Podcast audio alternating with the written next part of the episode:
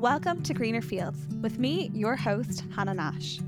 Here, I'll be chatting with people all around the world about the realities of life in your 20s and 30s, especially regarding what life is like living in Ireland or abroad. The good, the bad, the funny, and the ugly, and everything else in between to help you decide whether the grass is always greener on the other side or just greener wherever you water it. Enjoy!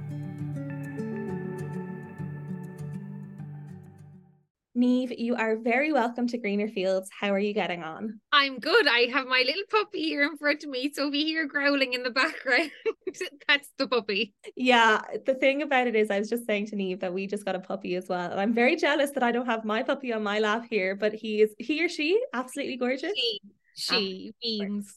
Absolutely gorgeous. Well, listen, Niamh, I am so grateful to have you on already. Um, we haven't even got started, and I just feel like it's going to be a very special conversation, having had a look through kind of your content over the last little while and where your head is at in different things.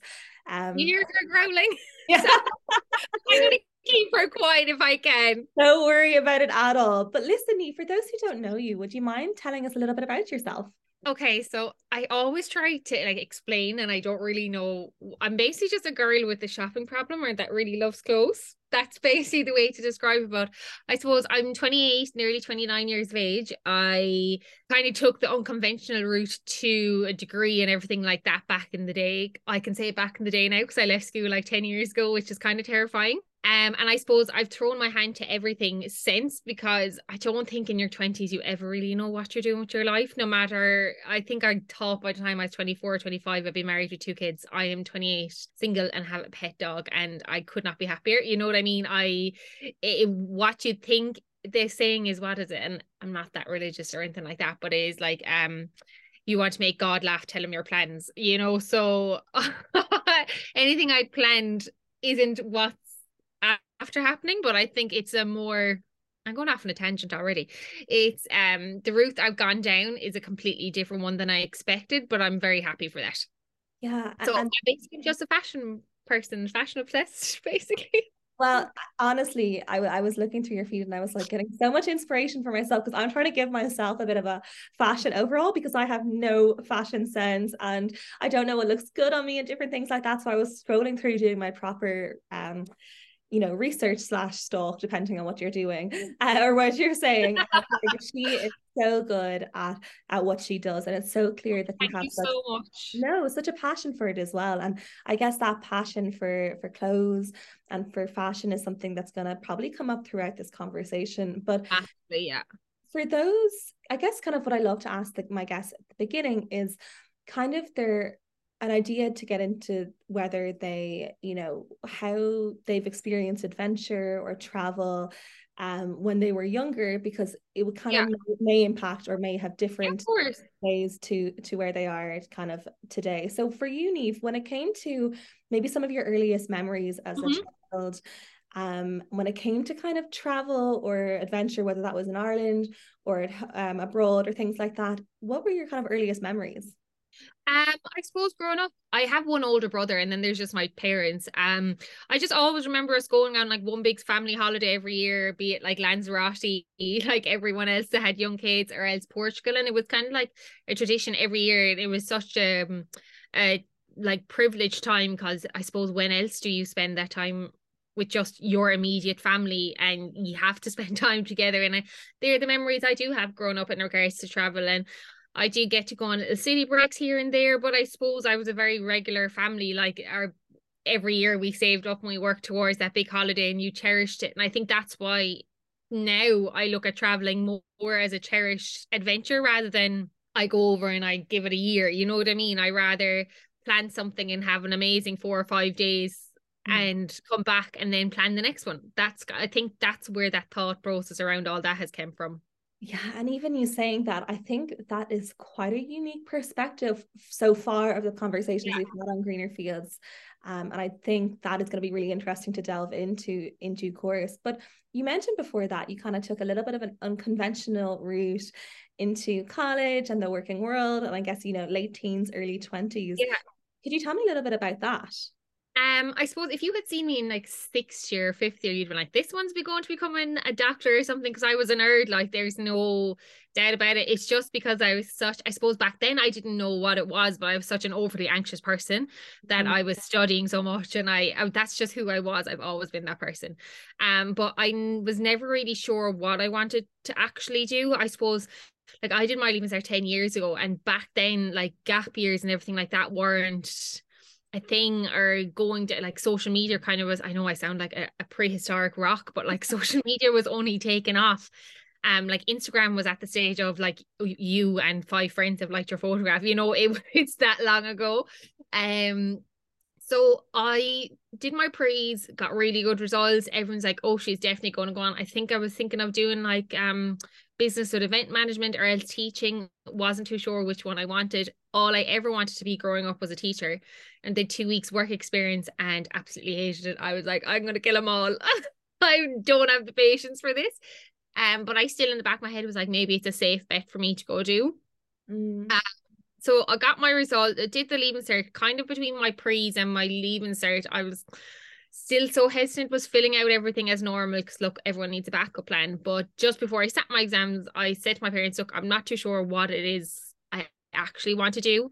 I suppose like I come from a very normal working class family, so like going to college and throwing away four or five grand and deciding you know that's not for me or staying in there too long and then losing the advantage of having to pay full fees you know or anything like that it wasn't really an option so I decided, look, I wanted to take some time out to figure out what it is I really want to do. I did always feel a little bit different in school, but I suppose I couldn't like pinpoint why I felt a little bit different. Um, I there was like so many different things. Like my best, I was the youngest one of my year. My best friends were in the year below me. You know, it was all. I suppose I felt like I I felt like ne- I never really fit in.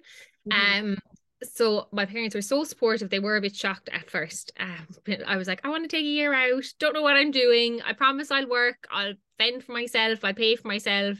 You know, and I wasn't going to take a full uh, dive from education. I was do- I said this I'll do part-time courses and different things that I'm thinking about doing.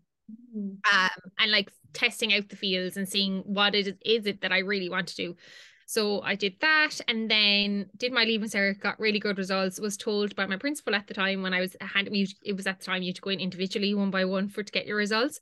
So me my mom went in and I before he even got my results, he was like, "It's such a waste of a leaving cert because you're not going to university." And I, my thought, my mother is the most like she would not like argue with anyone, but I thought she was actually going to jump over the table and be like, "Are you serious?"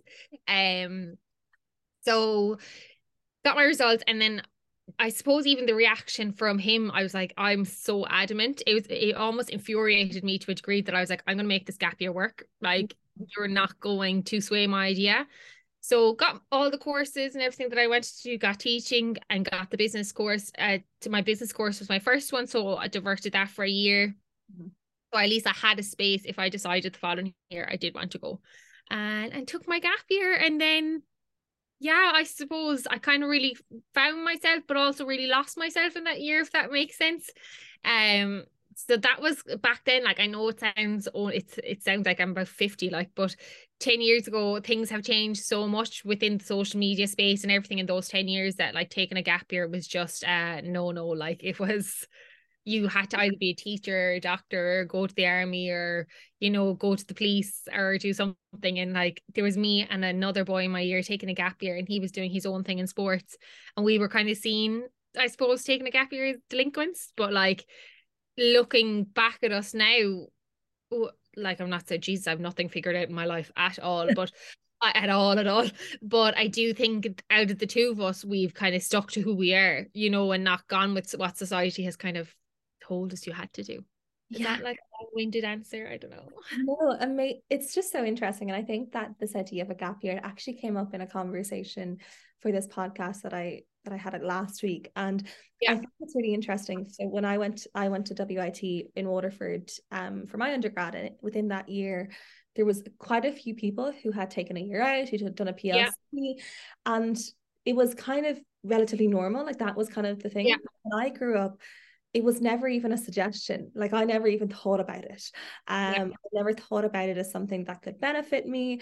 I never thought about it as something that was an option. And that's not necessarily a good yeah. or bad thing, but it was just for me not an wasn't in my frame of mind.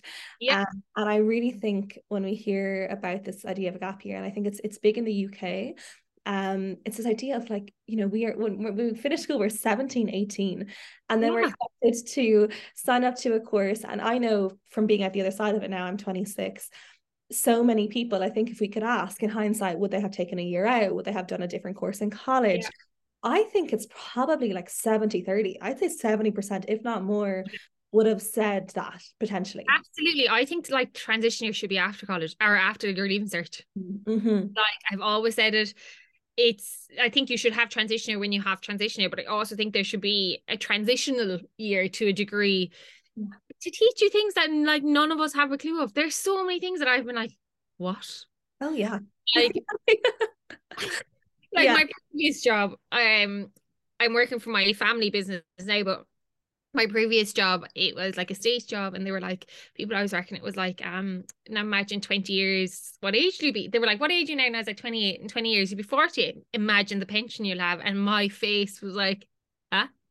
But I was like, I can't retire for another 20 years after that. So I was like, 40 years in this box. No, no. I, it gave me the fear of God and the amount of people that when I told them, no, I'm leaving it, like it's just not for me. It's I felt like it was I worked with amazing people and girls I really, really enjoyed, but it just wasn't creatively stimulating. And if anything, it was ruining like like de- like ruining my creativity side. And I was like, no, I'm going to do work with my family business. I have the opportunity. My father's given me the opportunity. I'm going to run with this. It mightn't work. I'm leaving a state job, you know, but life's short. Like I could be dead next week anyway. Do you know what I mean? So what good is a pension to me then?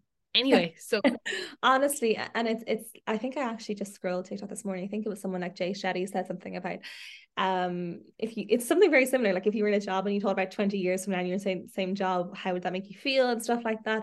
And i think you know for some people those jobs really suit them and yeah. and, and the kind of like um I would call normal whatever normal is in inverted commas trajectory of school to college to job um and everything like that that works for a lot of people and that's why it's kind of been set up that way yeah but absolutely felt a little bit different if you've ever kind of felt that you know particularly if you're in the kind of creative space where that doesn't necessarily always fit into the traditional way absolutely. because you are thinking about different things you see the world slightly differently for you Niamh then when that kind of tradition of where you went to college or didn't go mm-hmm. to college at the earlier set a lot of times that is a really pivotal part of your 20s and your kind of adulthood because it's the friends, it's the social life. yeah. Um, the first time you're an adult, you're independent. Yeah. For you who did it a little bit more or slightly differently, how yeah. was that time in your life for you when it came to not just maybe not necessarily studying straight away or full time, but the social side, the kind of well-being side and everything else in between? Because yeah, you really didn't necessarily follow the crowd. Mm-hmm. That, can, that can be difficult sometimes. Um, I suppose I the first year of my gap year, I still lived the college life because my friends were still in college, but I suppose my best friend had gone back and repeated, and then my other best friends were still in sixth year. So I think, if anything, I kind of did a mm. few night courses and really threw myself into just trying to figure out what I wanted to do. And then, like my second year, I went to college at nighttime. Um, I decided because I I suppose I had a, a job at the time, and I, I never took a full time full time job because I said if I was earning the wage of a full-time person at 18 i would never want to go back and educate myself to any degree so i always did like three to four days at most so that i didn't wasn't flush with money but i could support myself you know um and so I suppose it was my second gap, my second year. I, I called it my second gap year. I was at college at night time, like four nights a week. But um, and I did a marketing degree. But that's when I really had college life because my best friends were out. Do you know, if anything, I felt like I probably had a better run of the middle because I was working during the day. I was going to college at night time. I probably skipped half my lectures because I was like, I'm grind. I have time to study. And I went out with my friends. So that year was like those two, second and third year out after school were really fun. You know, I was coming up to 21. And I always remember I was working in a retail job at the time and it was coming up to the Christmas of 21. I was 21 in the January and my I suppose mental health at the time, I just thought I was different. I mm. didn't understand a lot. I had a lot going on with my family at the time. My brother suffers with his mental health. Um, and back then he was in a pivotal point of his life because he was in final year of his degree and everything like that. So hmm. I suppose my eyes were really opened up to, oh, there's something different wrong with what the way I'm feeling. Mm-hmm. And my mm-hmm. parents, I'm very fortunate. My parents are very open. You know, their mom's like, I don't care if you're sweeping dirt on the side of the road, if you're happy. Mm-hmm. Honestly, that's all that matters to us. Um, and that's I think that stage I really felt a gap of oh, some of my friends were going to America during the summer. Do you know, did I make a mistake not going to university and doing the four year degree?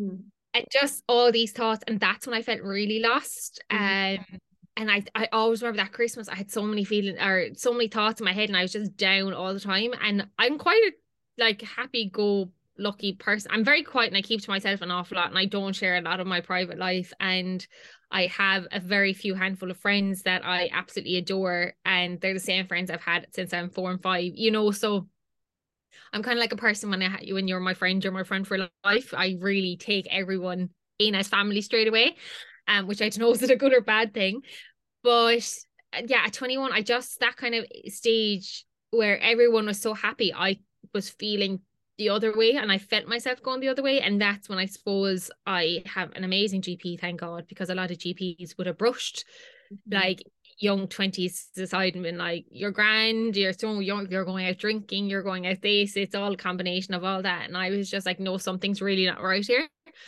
Um, so at that stage, I had to take time out from work. I took a time out from college. I just took literally like six weeks, eight weeks out just to kind of figure out what is going on.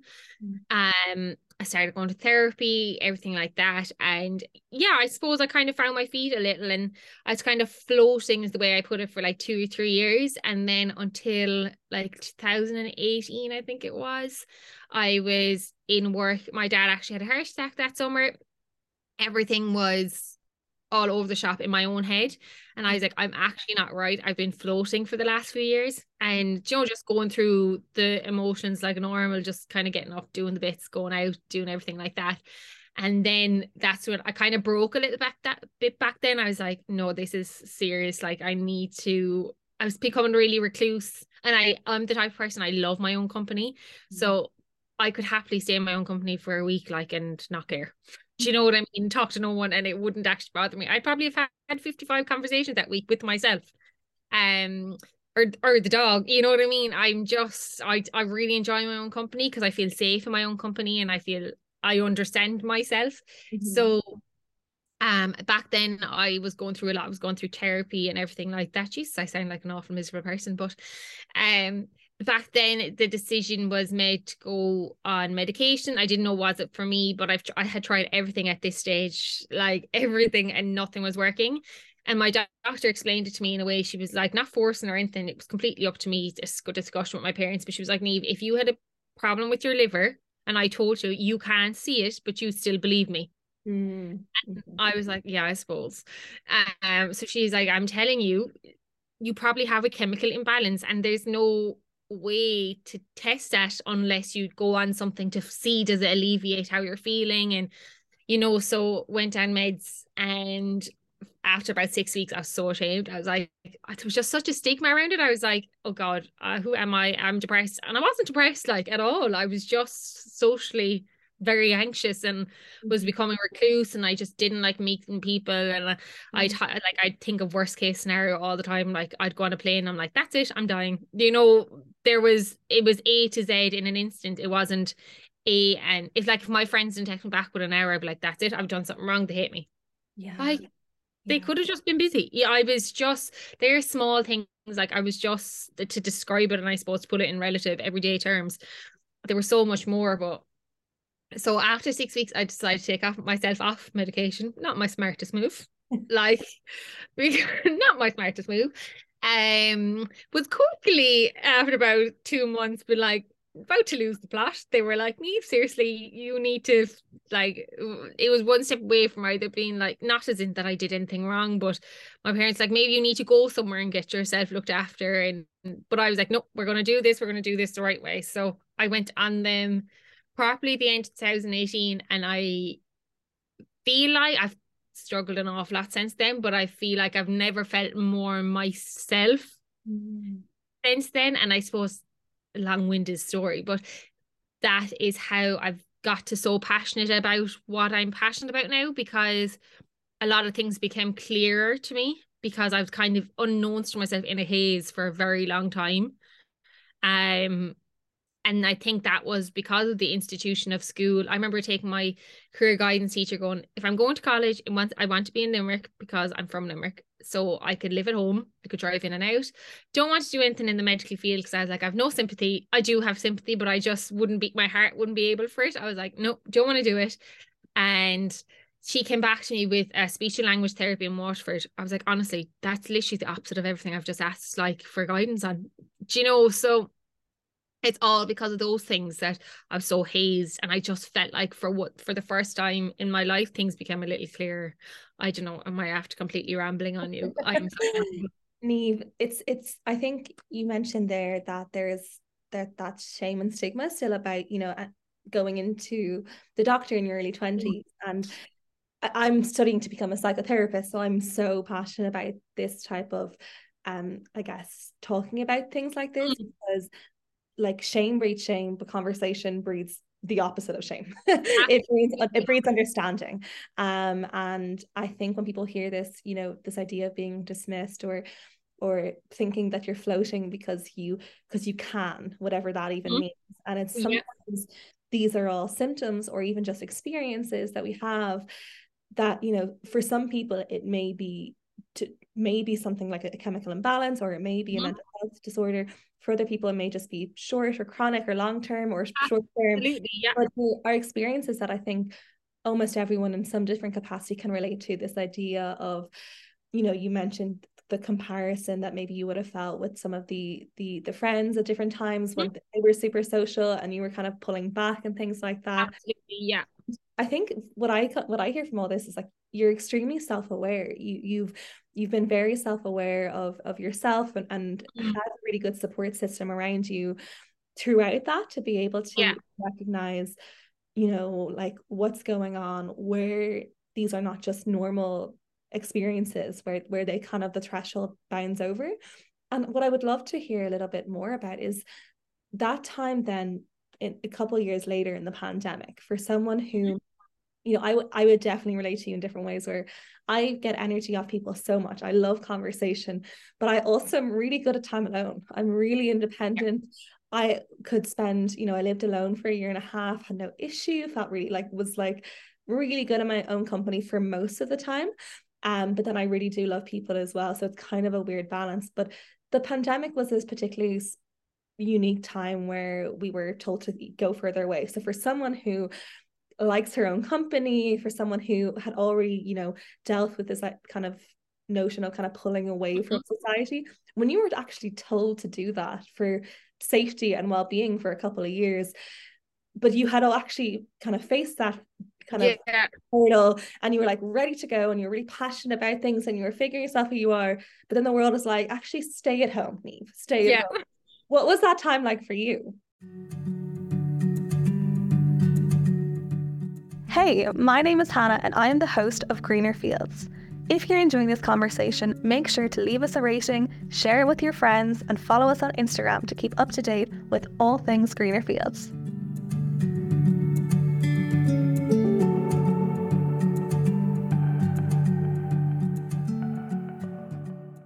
I hated every single second of it because I'm the type of person, if you told me jump, I'll sit. Yeah. You know what I mean? So the fact it's when someone tells me, "Oh, we're going to do something this weekend." I'm like, mm, "Yeah." I'm the type of friend that's like, "I'll cancel last five minutes." Absolutely no bother at all. Like I am the friend that if you were like, "I can't make it today," I'm like, "Absolutely no bother at all." Don't put pressure on yourself. honestly, it's a blessing to me. And it's not that I don't want to meet you. I'm just like, oh yes, I get to be on my own. So the fact then when I was being told I wasn't allowed to do anything or go anywhere, I was like, for God's sake, like, and I suppose it was after a time, like my own socials at the time, like probably 18 months prior to that, I was doing more than I'd ever in my life done. I was going, I went to Disneyland with Penneys, I was in London with L'Oreal. I'd been doing so much and I was probably burning the candle at both ends because I was like, oh my God, I know who I am now. Nah, nah, nah, nah. Still hadn't a clue who I was. Like I was only 22, you know, or at the time coming into COVID was 2020. So I was actually 25. Mm-hmm. And I think that's when even though I was told to stay at home, 25, I think, is very much the year people decide are they going abroad? Are they staying at home?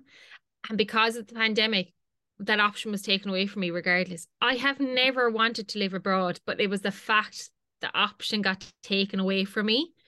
I was like, oh my God, what if COVID wasn't here? Maybe I would have gone traveling for a year. I know deep down I never would have, mm-hmm. but it's the fact I didn't get the opportunity to make that decision for myself. So I found that time quite hard. I lost my grandfather as well at the start of COVID he very all of a sudden and i'm very close you if you, you know you've seen my socials i'm very close to my grandparents or my grandmother and i was very close to my grandfather we live next door to them and i suppose then at the time we were going through grief mm-hmm. and because we were very close family it was a huge grief you know my parent my mom looked after my grandparents so it was such a huge part of our day and i knew nothing else mm-hmm. um and i suppose then like of covid the first six months like my grandfather died in December. So I suppose uh, six months after that, it was me, my dad, my mom, my grandmother living in the one house. Mm. And it's we don't have like it's a normal sized family house. I was like, I love you all so much, but I'm going to absolutely murder you. Like because it's just it's not a mansion, like it's you know, it was very hard to get space. There's one sitting room. You know, if you're at home all the time and want to watch TV. Now I had I was very lucky. I still got to work through COVID. Mm. And because it was an online business, I actually got to leave work, leave my house and go to an office every day. Do you know, so I was very fortunate that way. But I was like, I'm going to murder y'all. I need a break. So I actually moved into my grandparents' house, which is right next door to my parents' house. Um, and that was a huge like that was a huge i suppose gateway for me during that time because i felt like i had a space to do up even though i was locked inside at home i and couldn't go out and couldn't express myself through clothes and every day during covid i got up and i got dressed and i put my makeup on my friends used to laugh at me when we'd go on like a video call or whatever and they'd be like Niamh seriously are you done up but I was like if I'm not done up and feeling dressed I'll feel like I'm falling apart I have to put myself together because this is a normal day I have to look at it that way yeah. And I suppose then because I was moving out, I was moving, I was moving next door. I had a new creative outlet. I got to do up place. I got to express myself that way, which really helped. But COVID was not a fun time for me. And I took a huge step back from socials and expressing who I was. So there was just so much going on in the world. I was kind of like, I what am I sharing? There's people dying, you know, and I do feel an awful lot. Mm. I take on an awful, I'm very empathetic person. I know I said earlier I'd have no sympathy for people, but I actually have too much sympathy. So mm-hmm. I, I take on a lot of people's feelings. I feel bad for people and I mm-hmm. take it personally. So I can't, it's not a good environment for me to be in worrying about other people, you know, that kind of way, because I take it on personally. Um, so yeah, I didn't enjoy COVID at all. And I finally decided to go to Coachella with my best friends just before COVID and the week before it got cancelled yeah. because everything cancelled. And I was like, for God's sake, I've been saving for years for this. And then, yeah, so I suppose it all hit me with a bang. Yeah, I think this idea of, I don't know, creativity and having a creative outlet is coming up so much in this conversation. And you have that through either the home that you moved into or your grandparents' home, through clothes, through fashion, through social media. And I think it's something that more and more people are beginning to i'm certainly beginning to discover about myself like i, I was never arty or not musical but i recognize that there's other ways to be creative and and it's not like it's all colorful or things like that like there is your yeah. own way to be creative and i think i'm beginning to like this podcast is this podcast is my creative. Yeah. this is this is how i how i get creative. It's how what consumes me nine or Mhm. 24 7 it's what i'm thinking about. And i think i think when i was younger in school just because i wasn't good at art i was like i clearly haven't got that box. That's Yeah. something i don't need to worry about. Clearly i'll have to figure out something else. But what i'm beginning recognize through these conversations or through just having conversations with friends and seeing that everyone there's a part of like I think your mid 20s I'm feeling anyway I'm 26 Mm-hmm. and you're you you kind of begin to rediscover yourself. And you mentioned at the start of the conversation this idea of finding yourself and losing yourself. And I think you know this idea of losing yourself is really compelling because I think that we grow up and we think we're in this box and we have to be this way and X, Y, and Z. Whereas I love the idea of losing yourself, like taking off the shackles, figuring it out, getting really, really lost, questioning things. For me, that's how I can see the kind of mid 20s and and for a lot of Yeah. people that's what I'm beginning to recognize. And for you, I would love to hear more about your creative outlet uh, and your love of fashion and color and sharing that with people, whether it's through your house or your and your home kind of decor or your fashion, your clothes, your makeup, everything like that. Because I think it's it comes across so clearly how how much you love it and, and i Mhm. really love talking about things with people that they love because Yeah. their face lights up and i think like you said there's so much going on in the world there always will be there always is but when people are talking about and doing more of the things that they love i think it's i think it's addictive i think it's um i think it brings everyone else with them it gives them opportunity to express themselves in their own way and i think it's um we need more of it we need more of it Absolutely. And I'm the type of person I hate surface level conversations. Mhm. I cannot stand when someone's like, How's your day? I literally want someone to tell me what to think of the moon and the stars in the first five minutes of knowing me. I then I think that's why I'm so open with like my mental health and everything like that. I almost to a degree almost self-identify myself that way. And I probably shouldn't, but I just want someone like I'll almost introduce myself going, Hi, my name is Niamh and I'm an antidepressant. You know, that kind of and I shouldn't, but I feel like it makes whoever you're speaking to comfortable from the get-go Mhm, mhm. you know so that's why i'm so open that way um oh god in creativity wise i suppose like growing up i was never the smartest like person in the room by any manner of means I always had to work my brother was so naturally intelligent and i used to kill me that i was like he doesn't have to work and he just does it and I have to break my arse. Like I did summer school. My mother used to be doing extra homework at home with me. And she's like, she can't be stupid because she knows every word to a Britney Spears song she has there has to be written that side of things young and I didn't realize that I was a creative person back then you know like I was in stage school I was in ballet my mother had me stuck in everything and I'm very fortunate for that. Even though when I'm in my like early teens and I'm like oh for God's sake I have to do this after school you know it stood to me. Um so I suppose back then I didn't re- didn't know what what my creative out was but looking back on photos of me younger and everything like that I always was like putting different outfits together. My mom came from the fashion industry. It's my grandmother worked both my grandmothers worked in the fashion industry and I suppose unknowns to myself it was inbred like bred I don't know if that's the word I was trying to speak say but like it was in me unknowns to myself you know like my parents always say my grand aunt she was always into her looks and her designer stuff. Like she couldn't play the piano, but she bought a grand piano when she had a new house. Do you know what I mean? And it's a visual thing. And I'm, I suppose to a degree, that's the type of person that I am. Like small things like my grandmother used to knit and sew her own clothes. My other grandmother's paints and, you know, she crochets and everything like that. And unknowns to myself, it's always been in my life. Um, but I suppose like that in school and stuff, you're not you're you're pigeonholed to a degree and like that I can't draw a straight line with a ruler. So I my head was like I'm not arty. I'm not creative.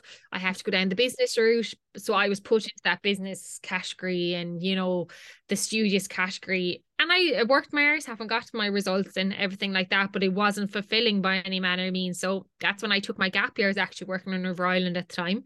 discovered my love for shopping discovered I have my own money, you know, and it was pittance when you think when I think about it now, like uh, how much like because I didn't have bills, you know, I was living at home, didn't have a car, didn't have anything. Like my money was my money, and things were so much cheaper back then.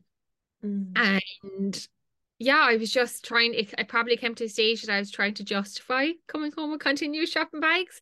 Mm-hmm. Um, and Instagram was starting at the time, and I was my, like, my parents couldn't give a crap what I spend my money on. Like, they're just like, off with you. It's your money. If you have no money tomorrow, that you're like, baby, you deal with that. Um, and I laugh because probably at 20 I could have probably put down a deposit for a house on my own. Now I couldn't put a deposit down for a house in Smiths. Like, you know what I mean? I oh my god, like I'm like, don't ever kick me out of my family house. like even my mom does uh, like she calls my home, my old bedroom the spare room now, and I'm like, excuse me, it's my bedroom. It's not the spare room. Do you know? I'm like, how dare you? And she's like, oh, sorry, I didn't mean to say that. I'm going off on another tangent. But all that stuff led me to posting on socials, starting to put my outfit. I had zero intention of gaining any bit of a following. I was always person I hated people's attention on me. I hated speaking about it. And it took me a long time to realize that that's why I loved fashion. It's because the way I dressed and looked told people who I am and spoke to people without me actually physically having to say a word. Mm-hmm. And it was like my security blanket because I get it a lot now. People are going to be, How do you wear what you wear? And I don't think I dress any bit wacky or anything like that. I just wear what I like and I mm-hmm. just if it's an all beige outfit, it'll hurt my soul. You know what I mean? I just it's it's just not me. And some days I do wear that, but I find what I wear and this is what I was discovering in those gap years and I suppose my early 20s is what I wear was a protective layer for me. It was my safety net. While to some people, they'd probably be like, God, how do you have the balls mm-hmm. to say to wear that? And I'm like, I don't even, it doesn't even enter my head because that makes me feel safe. Mm. Um, and the more I delved into that, the more safe and okay I got with myself. Mm-hmm. mm-hmm. Yeah. And it's something I have to instigate into my everyday life to make me feel okay. I like even down to my hairstyle. People are probably like the girls like, you ever let your hair grow down? Like my hair used to be down to my arse and in the big long ponytail. And I'm like, if someone tells me to let my hair grow long, I'll cut it shorter out of consciously it's just who I am it's like and my hair now I'm like I look like Edna Mode and I actually don't care it's the most man repellent haircut I don't care I'm like it's me I feel myself it's not the conventional style but it's me and I love that the world and even TikTok and stuff are allowing people feel more themselves and that people are more even seeing boys on Insta TikTok feeling mm. okay about talking about their feelings and mm. you know that they're not this manly man i just love that side of things and i think that's what creativity and fashion has opened up for people and i think that's what it opened up for me yeah. um I, I think I've gone off on so many tangents, but Niamh, it's amazing. And I think this it's it's coming up this idea of like positive self-disclosure. And when you said yeah. on, it's like, hi, I'm Niamh, I'm, I'm on antidepressants, or using your fashion as a way to express yourself and, and that's a, that's self-disclosure for, for some people for some people it's like you said it is that safety blanket and we all have a version of that self ourselves but if it, it does keep you safe there's nothing wrong with it and mm. also i think allowing yourself to do the things that you want to do the things that make you happy give space for other people to do the same thing i'm sure you Absolutely. get messages like that people telling you you know you inspire them to dress like this or to buy this or to not care not to care what yeah. other people think and i think that is like you said t- tiktok is such a it's such a great and even seeing you know guys talk about fashion different outfit videos i think for me it's opening up a world where people are showcasing the things that they love and like the, the algorithm there's no controlling it. it it can it can completely blow up someone's career or opportunities like overnight. And i think absolutely. see someone it does i i think it's something where it's like the authenticity of when someone is doing something that they love. I think it's so clear. I don't think you can fake that. I think it's so no. obvious. I think if we could fake it we would all be multi-millionaires or something because I think it's too hard to do. And and I think during like this has always been the case. Like people, there has always been a degree of people who've always been themselves, who've always expressed themselves, who didn't care what society thought of. But it's just now we have social media to see someone at the other side of the world being themselves. Whereas 50, 60 years ago, you didn't have that. You know what I mean? So you what you thought your local community was, you thought the whole world was. Yeah, yeah. And, and for, yeah, and for you, Niamh, when it comes to being yourself and following what feels right for you, you've also kind of had a very, I would say, like relatively hot take on this idea of emigration in our 20s and yeah. living at home and your family being parts of your best friend mm-hmm. and and having like you said earlier no intention no want no drive to go and before we popped on this call I kind of explained a little bit more about why yeah. I set up and this idea that you know everyone I felt at a time and I still kind of do now that everyone wanted to go everyone wanted to leave that there seems like there's this kind of large scale emigration um, and this is what these conversations and um, takes like yours are so important to balance out this idea of Australia, Canada, London, New Zealand to this idea that you're here and you actually don't want to go. And yeah. your family is your your some of your closest friends. And I'd love to hear about where your head is at with this whole thing. Like as we know before you mentioned before Ireland is not necessarily always the easiest place to live in your 20s when it comes to cost things like that friends emigrating. What you see, and I would consider myself who's someone who sees a lot of what you see too, so much to be here for. Can you tell me a little bit about that? Um, I suppose a motto I kind of live by is the grass is always greener where you water it. Mm. Um, I suppose in the last 12 to 18 months, I've gone through a stage of it. People haven't asked me, are you moving abroad? The question has always been, when are you moving abroad? Mm-hmm. And my face is always like, huh? Like it's it's not even in my realm. And I mm. suppose now people almost feel guilty or they're the wrong ones for not traveling or not going abroad. Mm-hmm. Um, I think like say out of my childhood friends, out of 12 of us, there might be five of us left here mm-hmm. and seven would have immigrated. I just said goodbye to another friend um two weeks ago to going abroad. And I think that's that's brilliant for them. And look, life isn't easy here by any manner means. I'm broke all the time, like everyone else. And that's the way it is. But mm-hmm. when you go to these other countries, in my head, is you still face the same mm-hmm. problem. Mm-hmm. You're just in a different you're just in a different country. It, and the reason it seems so exciting is because the country is new, the lifestyle is new. But at the end of the day, when you take all those things back, you're living the same life as you do at home. Mm-hmm. Mm-hmm. And I suppose what I see of it is at home I have my safety net and my I'm very fortunate that I'm very close to my parents and my family and I have that safety net. And I know a lot of people don't have that safety net, but I think for me, I don't know, do I sound so old and nanny saying this, but like life is supposed to be all about family. And I know not that's not the case for everyone, and every family has family issues. But I am very fortunate that I am very close to my parents and I want to spend the time with you. That's what you're putting this earth for. Like you're to spend time with people you love and I think if I moved, I'd lose those opportunities. And like my grandmother, I'm very fortunate to have both my grandmothers left. While Australia, it's like social media is so good that you can fade. Like one of my friends moved last week, and I, we were all upset about her leaving, and I was like, actually, why are we getting upset? Like you're just in a different time zone. I'm just going to be talking to you at different times. That's literally it. And that's the way we've been looking at it. I didn't even say bye to her. I literally was like, oh, I'll talk to you later. Do you know? And we have that. But at the end of the day, if something goes wrong, you're still 36 hours away. You're not there in an instant. And I find that so hard because my dog's after waking up. um, because you are at the other side of the world. And I don't know, am I saying different uh, five different stories at once, but it just has never been me. I like my comfort. I like the home I've created. I like my safety net. And maybe it's me limiting myself. I have no intentions of putting myself into an environment that I know, and I think it's because I've struggled with my mental health mm-hmm. that I know I won't be comfortable in. You yeah. know, that and I, I I suppose going to that, I'm opening a door to go down a dark path again. Yeah. Yeah. I don't want to go down that dark path. And if this is where I feel comfortable, mm-hmm. amazing. And don't get me wrong, I absolutely love to travel. I don't make sure this year is the first year I've only gone on one holiday, you know, as in one city break.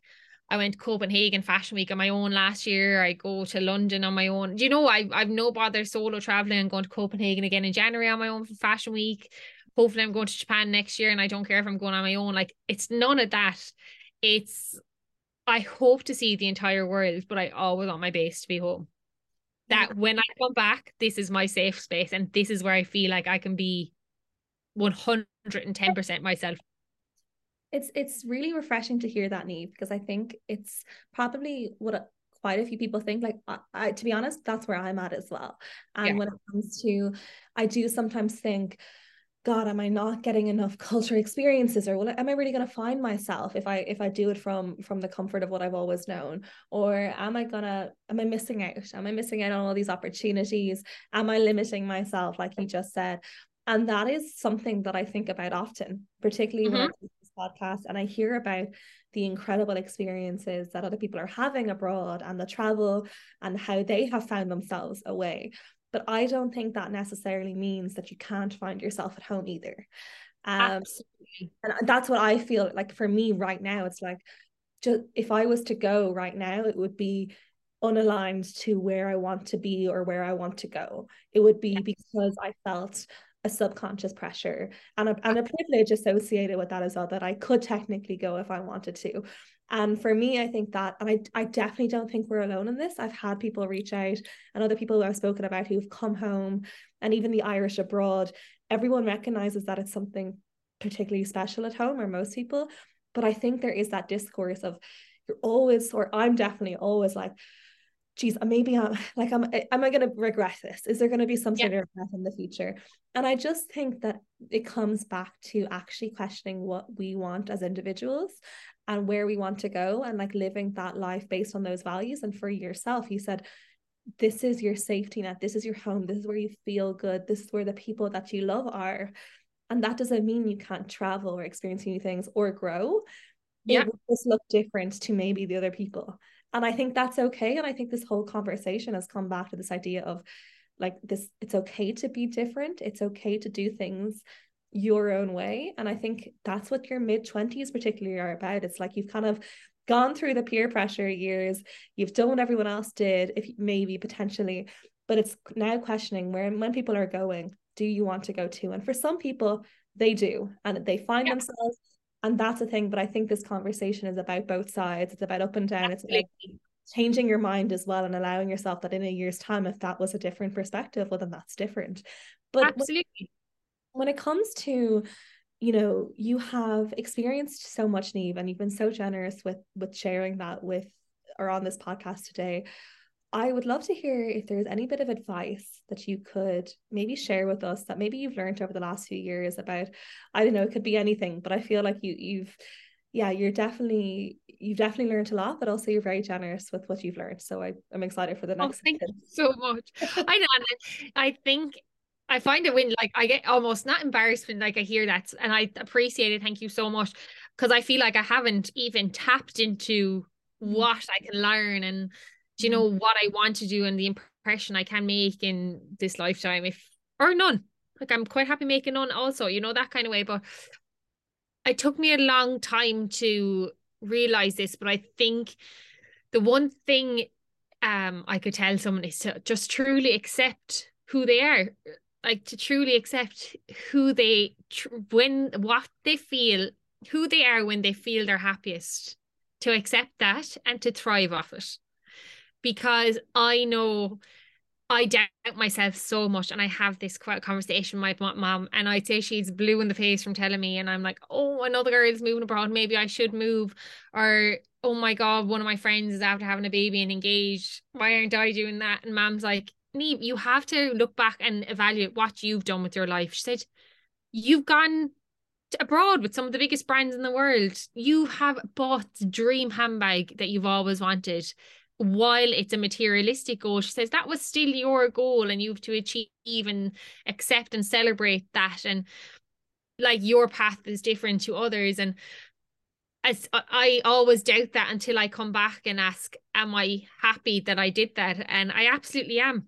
I like when I'm down and sad, and it might sound so ridiculous, I go in and I sit in my wardrobe and I'm so happy. Yeah. You know what I mean? That's what brings me joy. And I only realize that they bring me joy when I've accepted that's who I am.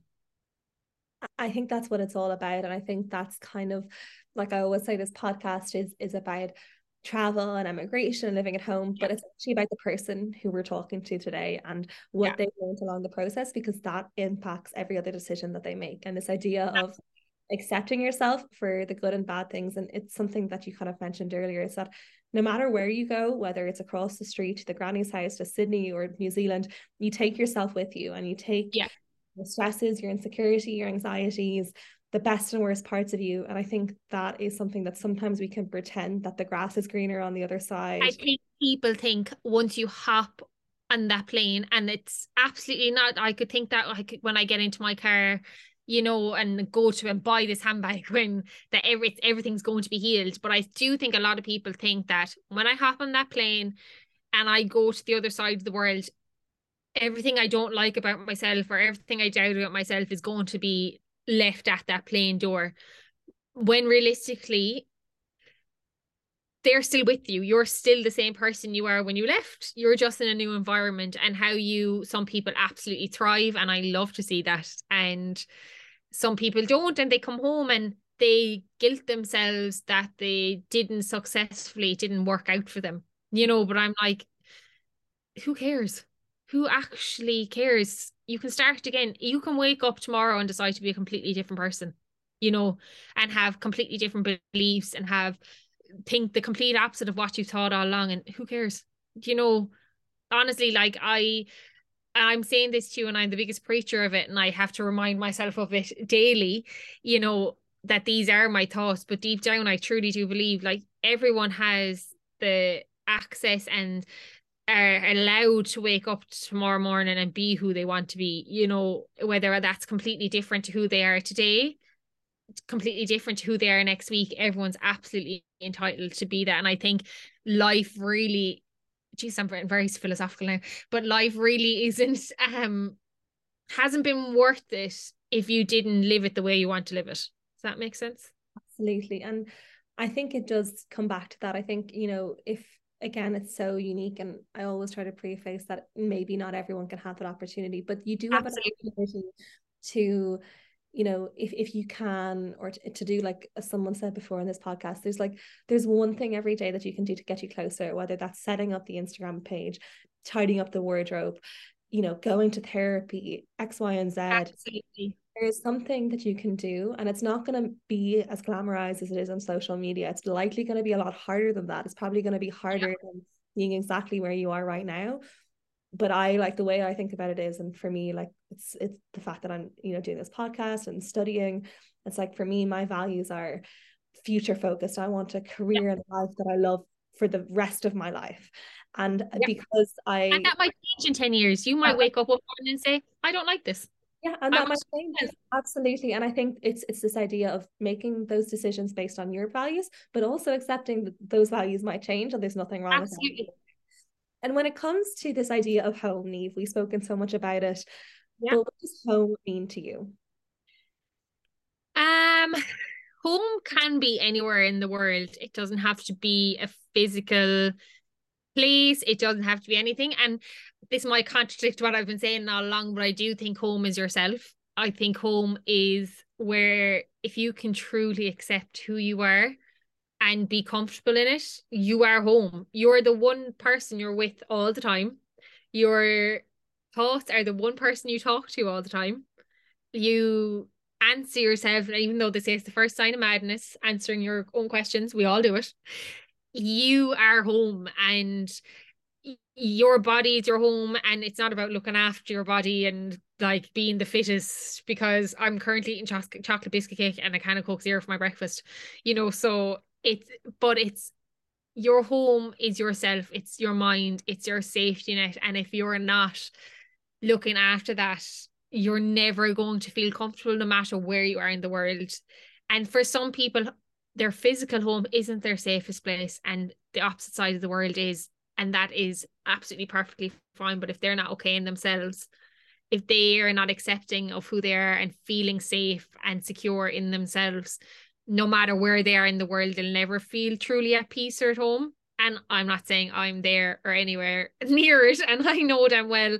I'll probably have negative thoughts this evening and I'll have to talk myself out of them. But I always, at the end of the day, and it sounds so cliche, we're literally on a floating rock in the middle of the world. Like, it, like, do you know what I mean? There's so much happening to other people. And like the world at the moment is so crazy and just inhumane and I look at this sometimes I'm like I don't want to be here anymore you know and it's not like a cycle like it's not a personal thing of those negative thoughts it's just like I hate this place at times you know but if I was in Oz I'd look at the news I'd still hate this place you know? It's but un, unless I feel good in myself and I have accepted who I am it'd be 400 times worse you know? So if I can find a degree of peace within myself the external noise you can block it out to a degree you know? Absolutely. So i don't know is that a roundabout way of saying it? Oh god.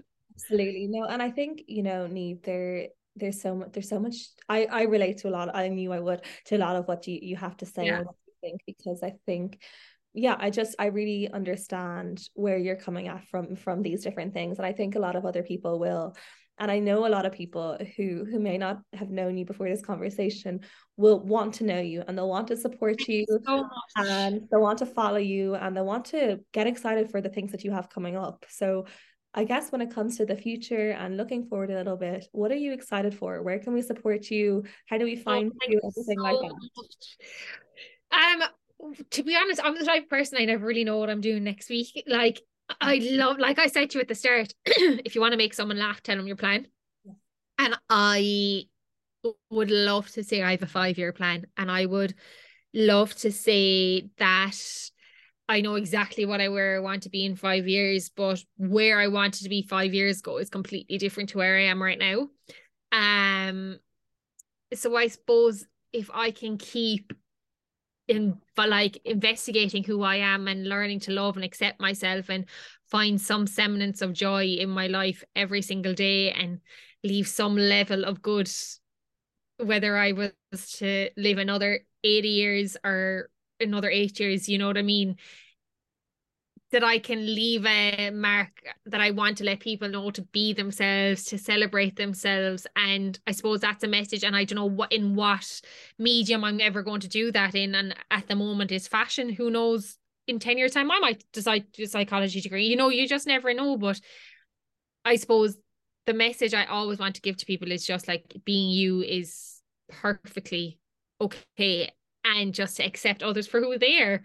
And that's the kind of lasting message I always want to leave, you know, and I don't know if that answering your question again, but my socials, I suppose, are the way I'll always do it. And I'll always block 98% of my life um because that's my life and I you know like to keep that to myself.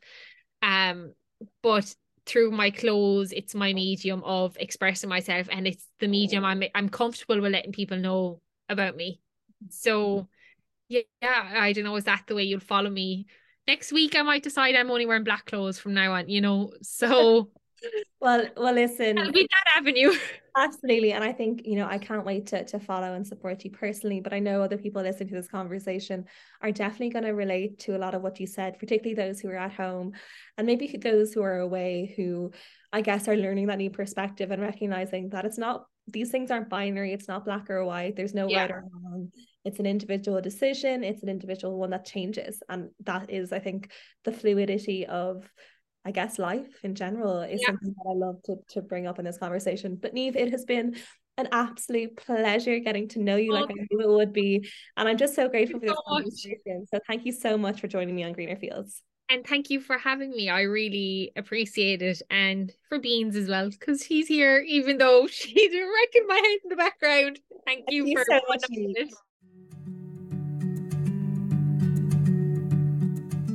Thank you so much for listening to yet another episode of Greener Fields. To get involved, follow us on Instagram at Greener Fields and let us know who you'd like us to talk to next. Thank you so much again, and I'll chat to you really soon.